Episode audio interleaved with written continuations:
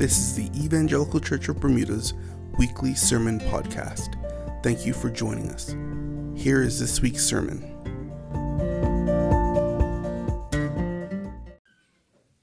Good morning, church. This morning, our reading is taken from uh, Genesis 25, and we're going to be reading from verses 19 to 34. So, if you've got your Bible or your device, please follow along.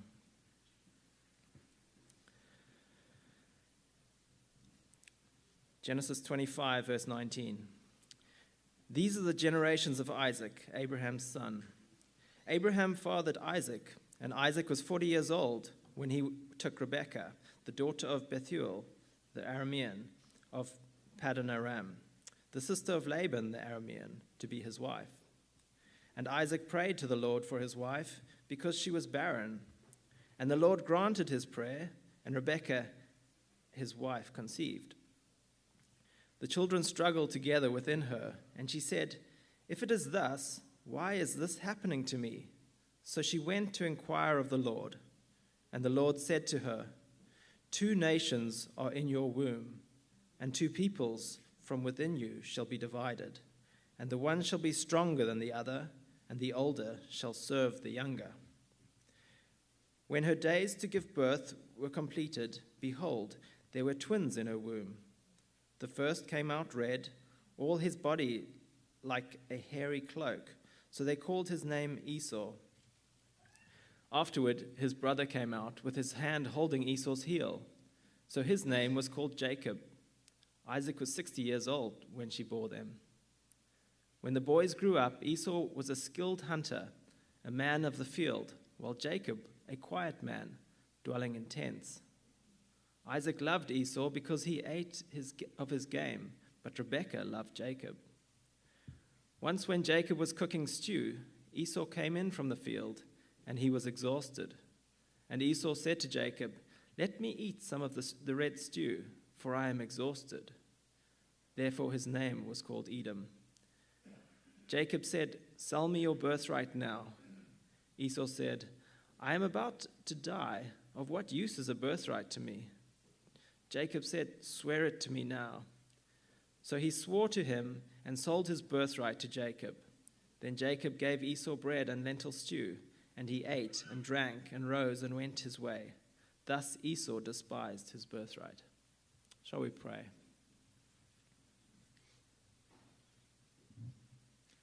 Father God, we want to thank you and praise you this morning that we can gather in your house, in your name to praise your name, to worship you, and to listen to your word.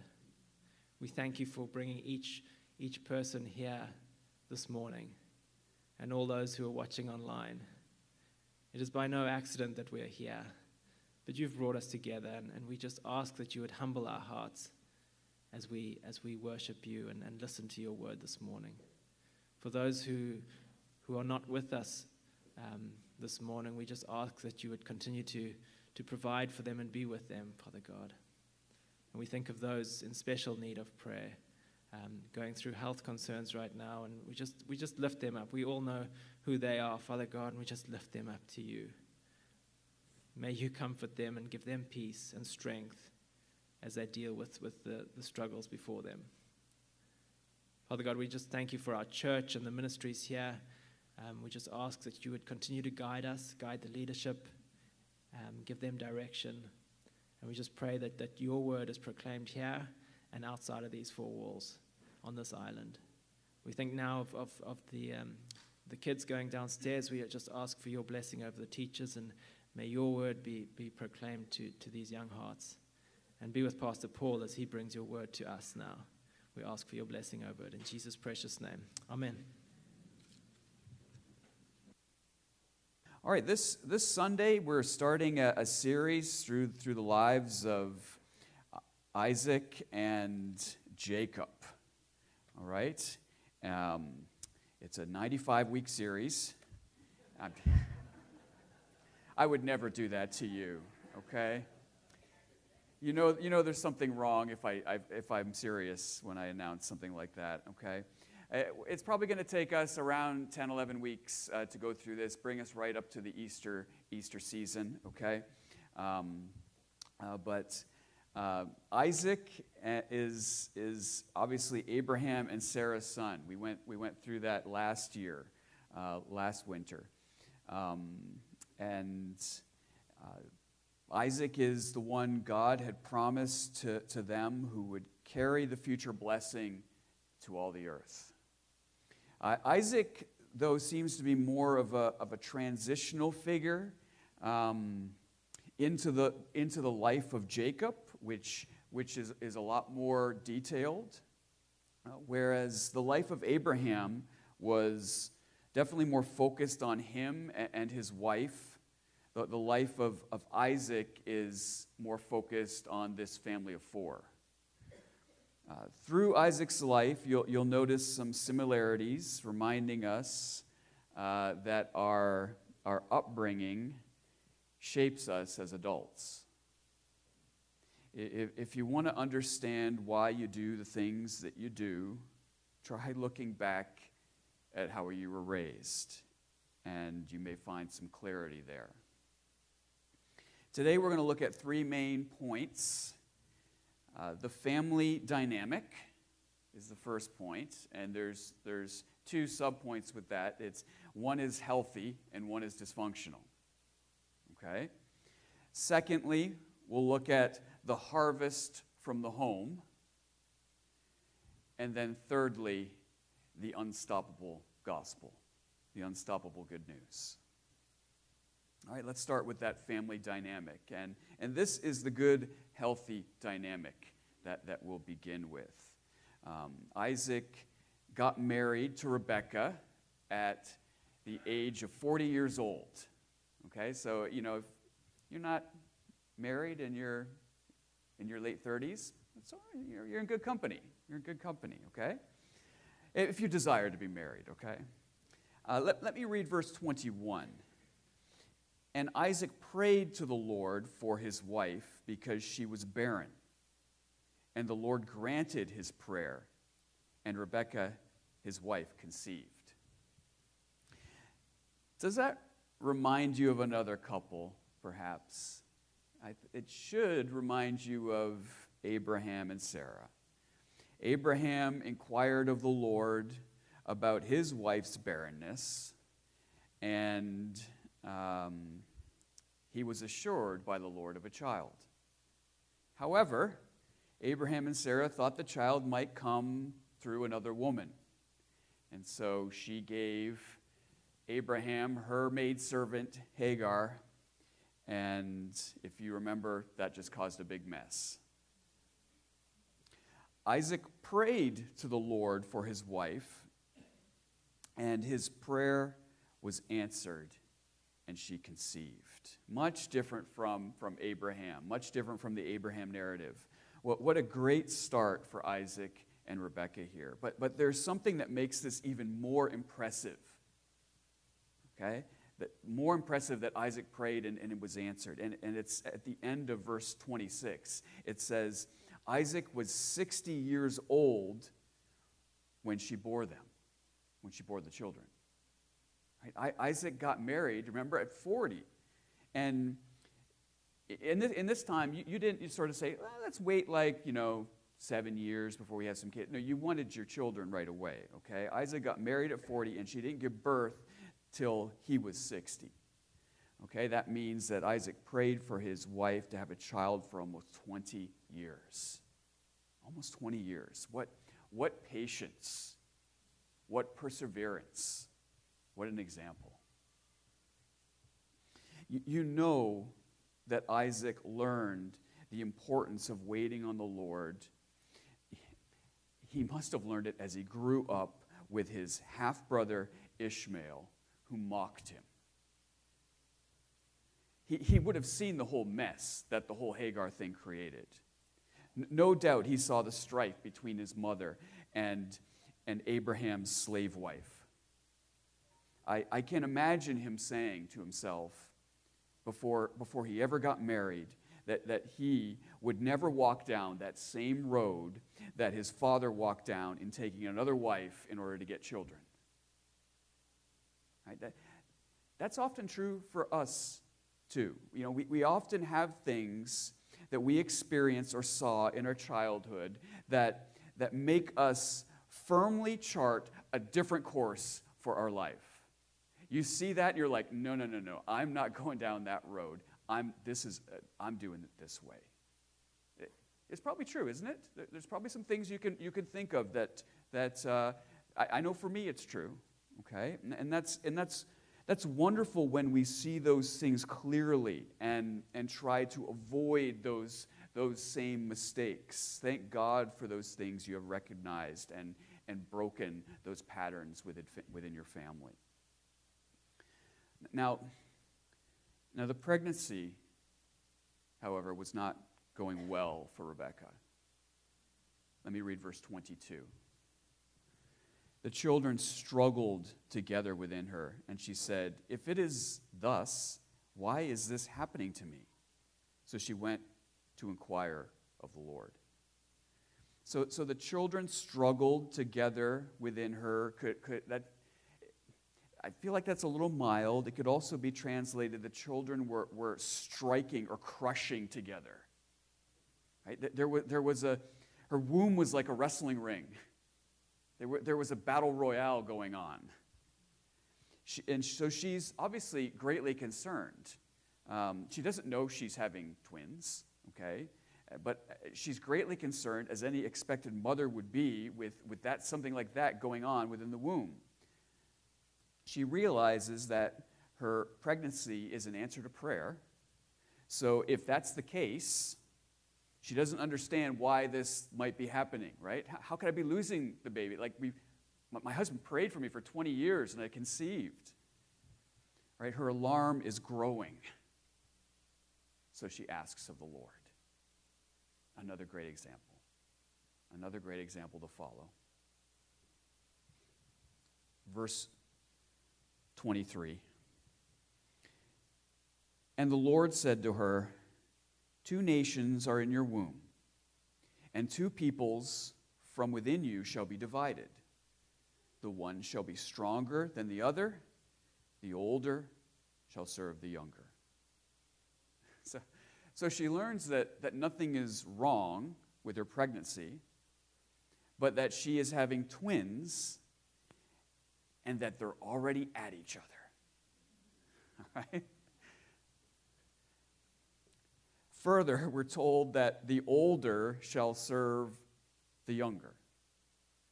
Right? The, the, the, prominent status quo in this time and culture is, is that the oldest is to have the greater influence and, and inheritance, and that he would one day replace the father as the head of the home. He was given a double portion of the inheritance. It, it was clearly sort of the cultural way, and it would be the way for Israel as well, as, as a nation in the future. There would be a law that would say such in Deuteronomy. But God usurps this pattern here, and he does so over and over and over again let me, let me just sort of point out a few ways he's done it so far uh, through our study in Genesis. You might not think of this, but the animals actually came before the humans. Okay? Yet, humanity is clearly given dominion over the earth. There's, there's one right there. That principle of, like, I was here first doesn't count, doesn't work. God usurps it. Cain, Cain was the firstborn to Adam and Eve. He offers a sacrifice. He offers his sacrifice first. But his younger brother, Abel's sacrifice, which is offered afterwards, is the one that is, is accepted. There's another case right there. Ishmael is Abraham's firstborn, but Isaac is the child of promise. Right? And, and, and then we see it here with Esau and Jacob. And then we see it again and again and again through the Bible. Why does God do this? Why, why does God do this? The, well, the, the Bible actually gives the answer to this exact question using the example of Esau and Jacob, the, the, the twin boys, in Romans chapter 9. Right? This is a pretty heavy chapter, okay? So let, let me just look at a few verses. Romans 9, verse 10, starting in verse 10. And not only so, but also, when Rebekah had conceived children by one man, our forefather Isaac, though they were not yet born and had done nothing neither good nor bad, in order that God's purpose of election might continue, not because of works, but because of him who calls, she was told, The older will serve the younger. It's the exact quote from Genesis 25. The answer, the answer here in Romans 9 boils down to basically just two words God's choice. God's choice. And, and the next verse in Romans 9 answers the, the thought of wait a minute, this doesn't seem fair. The, the next verse answers the thought of injustice. Right? Eh, verse 14, and, and I'll read 15 as well. What then shall we say? Is there injustice on God's part? By no means. For he says to Moses, I will have mercy on whom I have mercy, and I will have compassion on whom I have compassion. This is, this is good news. This is good news for us. It, it means that God doesn't pick favorites. God has no privileged positions within your family or within his family. Being born of Abraham or Isaac or being the oldest is not enough. Being from a Christian family or going to a Christian school is not enough to receive God's blessing. It is only by God's grace alone that we can be blessed, and that's good news. And this grace will look even more amazing when we continue to check out Isaac's family. Let's, let's look at the next three verses in Genesis 25, verses 24 to 26. When her days to give birth were completed, behold, there were twins in her womb. The first came out red, all his body like a hairy cloak. So they called his name Esau. Afterward, his brother came out with his hand holding Esau's heel. So his name was called Jacob. Isaac was 60 years old when she bore them. And this, this, part, this part is very interesting. Uh, Esau comes out first, and then Jacob emerges holding the heel of his brother. Uh, there, there is obviously some foreshadowing going on here that we become aware of later uh, very soon. Um, but to grab someone's heel is a picture of deception, picture of deceiving someone. Jacob is immediately seen as a deceiver right out of the womb. Right out of the womb. It, if you're a parent, can I remind you that your children are natural born sinners? They, they, they have foolishness bound up inside them. And we as parents need to be, be aware of that when, when they disobey and have their attitudes. But also, but also, you are prone to not handle that well because you too are a sinner. That's, that's, why, that's why it's messy in the family or it can be. You know, don't, don't expect don't expect more of your children. Meet them where they are and show them the grace they need as you correct them because, because you need that same grace shown to you as well. I, I, I know that is easier said than done when you're like, when you've had it. But, but we want to be people that, that shine forth the gospel light of grace and truth. Both of those things grace and truth. Right? That's, that's what we desire to do. So, Rebecca knows what's going to happen with her two sons. She, she, knows what's, she knows God's plan. Like the, the older is not going to be the, the one of prominence. He's not the, the child of who will get the blessing. It will be her younger son. And I can only assume that she tells her husband. I, it doesn't say, but I can only assume she does. She knows it's going to be rough because of what's going on there. And they're going to have to work together to, to parent these two clashing boys. But look what happens. And, he, and here's where the family dynamic turns from healthy to dysfunctional. Okay, so you can change the subpoint now. Genesis 25, 27, and 28. When the boys grew up, Esau was a skillful hunter, a man of the field, while Jacob was a quiet man dwelling in tents. Isaac loved Esau because he ate of his game, but Rebekah loved Jacob. The, the boys couldn't be more different. Right? One is a, is a hairy outdoorsman, and the other, the other is a homebody.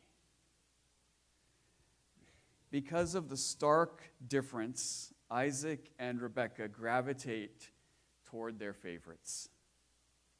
My guess is that Isaac gave most of his attention to Esau because that was his favorite.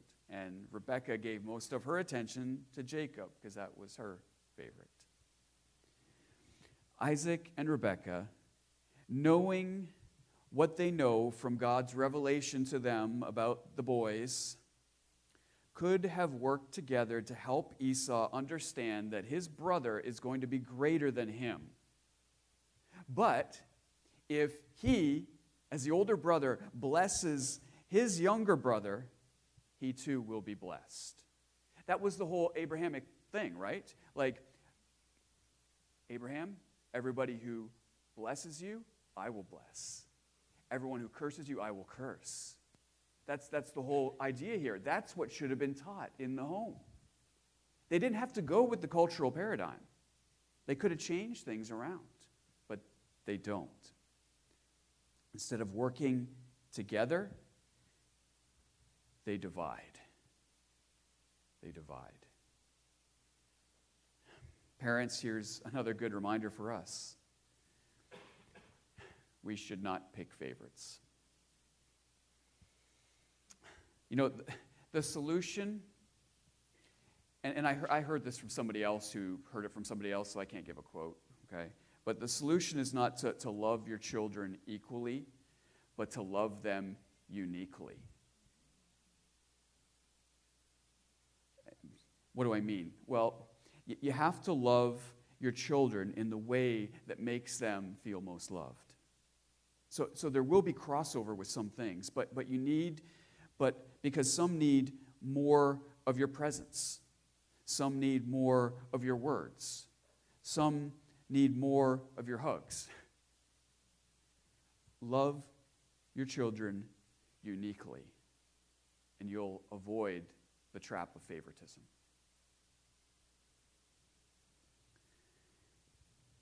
But Esau, as daddy's favorite, sets the stage for what's next.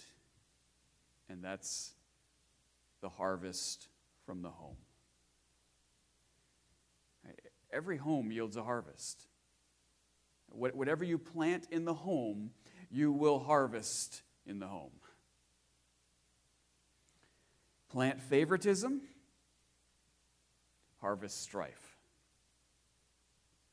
Right? Jacob does not have his father's favor. And that's a big deal for a young boy. He's going to act out in some way because of this. And this is, this is not an excuse for what Jacob will do, but it does explain why he does what he does. Let, let, me, let me read the whole last section to you, verses 29 to 34, just so we get it all in one chunk, get the, get the feel of it. Once, when Jacob was cooking stew, Esau came in from the field, and he was exhausted. And Esau said to Jacob, Let me eat some of that red stew, for I am exhausted. Therefore, his name was called Edom. Jacob said, Sell me your birthright now. Esau said, I'm about to die. Of what use is a birthright to me? Jacob said, Swear to me now. So he swore to him and sold his birthright to Jacob. Then Jacob gave Esau bread and lentil stew, and he ate and drank and rose up and went his way. Thus Esau despised his birthright. You know, in, in, the, in the Genesis narrative, there's, there's not many places where we get commentary, but here's one of them right at the end here. And so it must be a pretty important one. Esau despised his birthright. Shows where his heart is, doesn't it? But this thing about this, this whole account here, the, the, this, the, the skilled hunter Esau obviously wasn't that skilled because he comes back empty handed from the field, no kill. Okay, so he's, he's famished because he's obviously been doing it a while and, and been unsuccessful. He sees Jacob cooking and asks for some of that, that red stew. It's, it's actually just literally translated red, red. It's almost like he's almost grunting, like, give me some of that red, red. Kind of, kind of fits that sort of red, hairy, you know, beast of a man. Jacob, Jacob sees, uh, or, Jacob sees a moment here. He sees a moment to take advantage of his brother and, and asks him to sell him his birthright as the oldest. And, and, and then Esau's reply, Well, I'm, I'm about to die. Of what use is a birthright to me? now, Surely you know children exaggerate. Surely he was not about to die. Okay, I think, I think mom and dad would have stepped in in some way, or he would have crawled to them.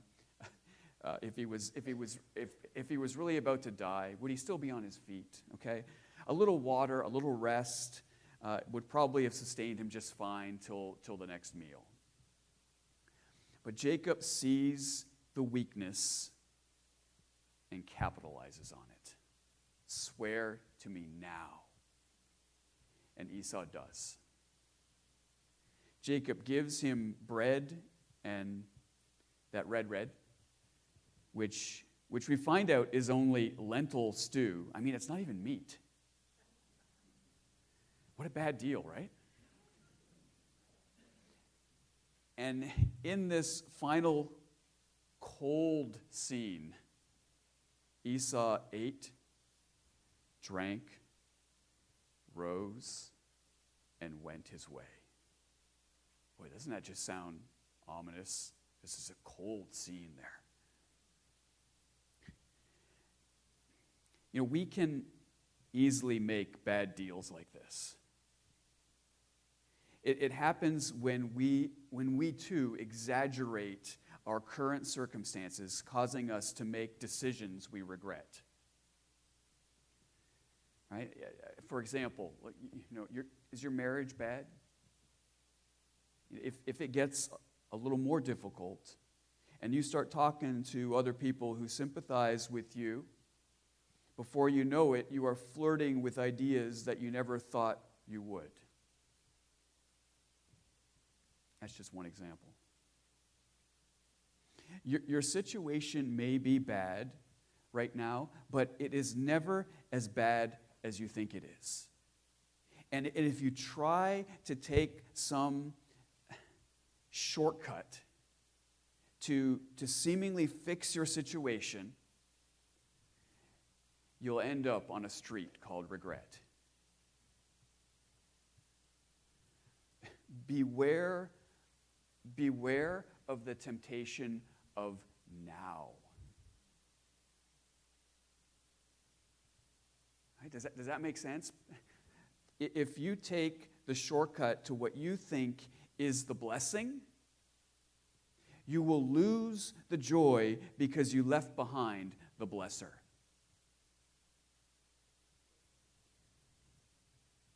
Don't fall into that trap of the temptation of now, like Esau. But let's not put all the focus on Esau, okay? What about Jacob here?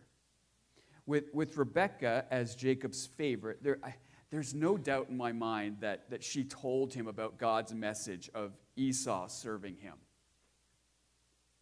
But again, he doesn't have his father's favor, and he's the head of the home, and so that what, that's what counts. So you know there's stuff going on in his mind, right? How is this going to work? Like if I'm the youngest and dad likes dad likes Esau, like this, this isn't going to work. How's this going to work? That's what he's thinking, no doubt. So, so instead of Jacob resting in the promise of God that was told to him by his mother, he schemes to get his brother to swear away his birthright. Right? The, the, the thing is, like, can you even do that? Can, can you sell a birthright? You could, you could say, yeah, I sell it to you, but technically you're still the firstborn, right? Esau will always be the firstborn.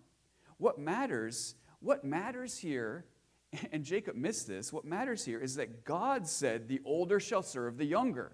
So the birthright doesn't even matter here. Yet, because of this dysfunctional family dynamic, this is the road it's going down. This is the road Jacob chooses to deceive, to scheme against his brother. Jacob fails to trust God by trying to get on his own what God can only give. How often do we do that? How often do we do that? How often do we try to manipulate the situation to make it go in our favor? Because that's what looks best for us. That seems like the path. Instead of trusting God for His good will to be done, even if it doesn't look that good to us. I think that's probably even more common than, than, the temptation of now.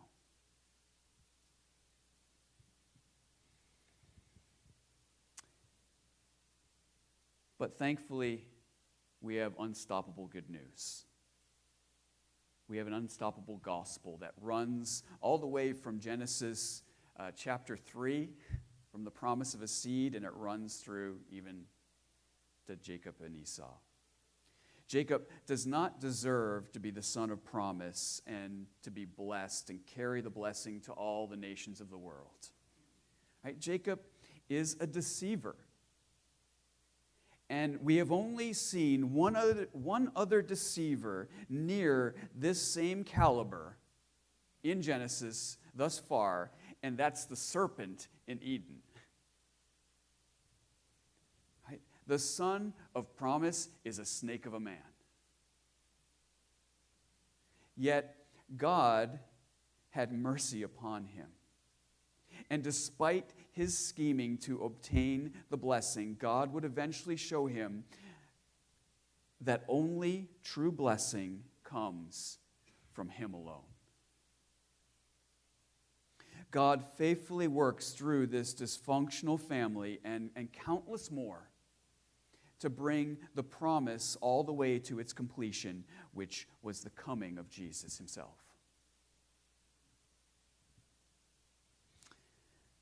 Unlike Esau,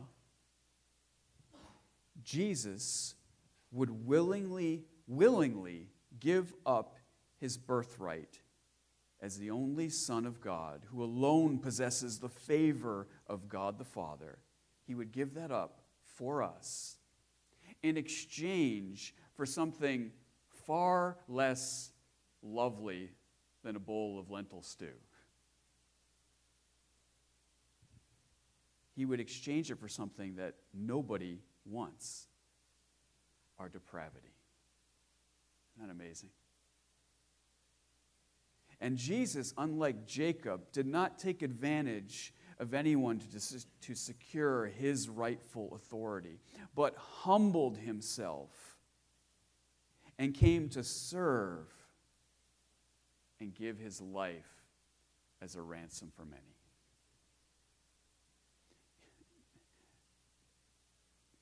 No matter if we are like Isaac or Rebekah, Esau or Jacob, through Jesus, we can be blessed by God through his mercy and grace. That's the good news we all need. If you have it, rejoice in it. If you don't, come to Jesus and receive it. Let us pray. Father, thank you uh, for this family that you that you highlight so honestly for us in the pages of the Bible.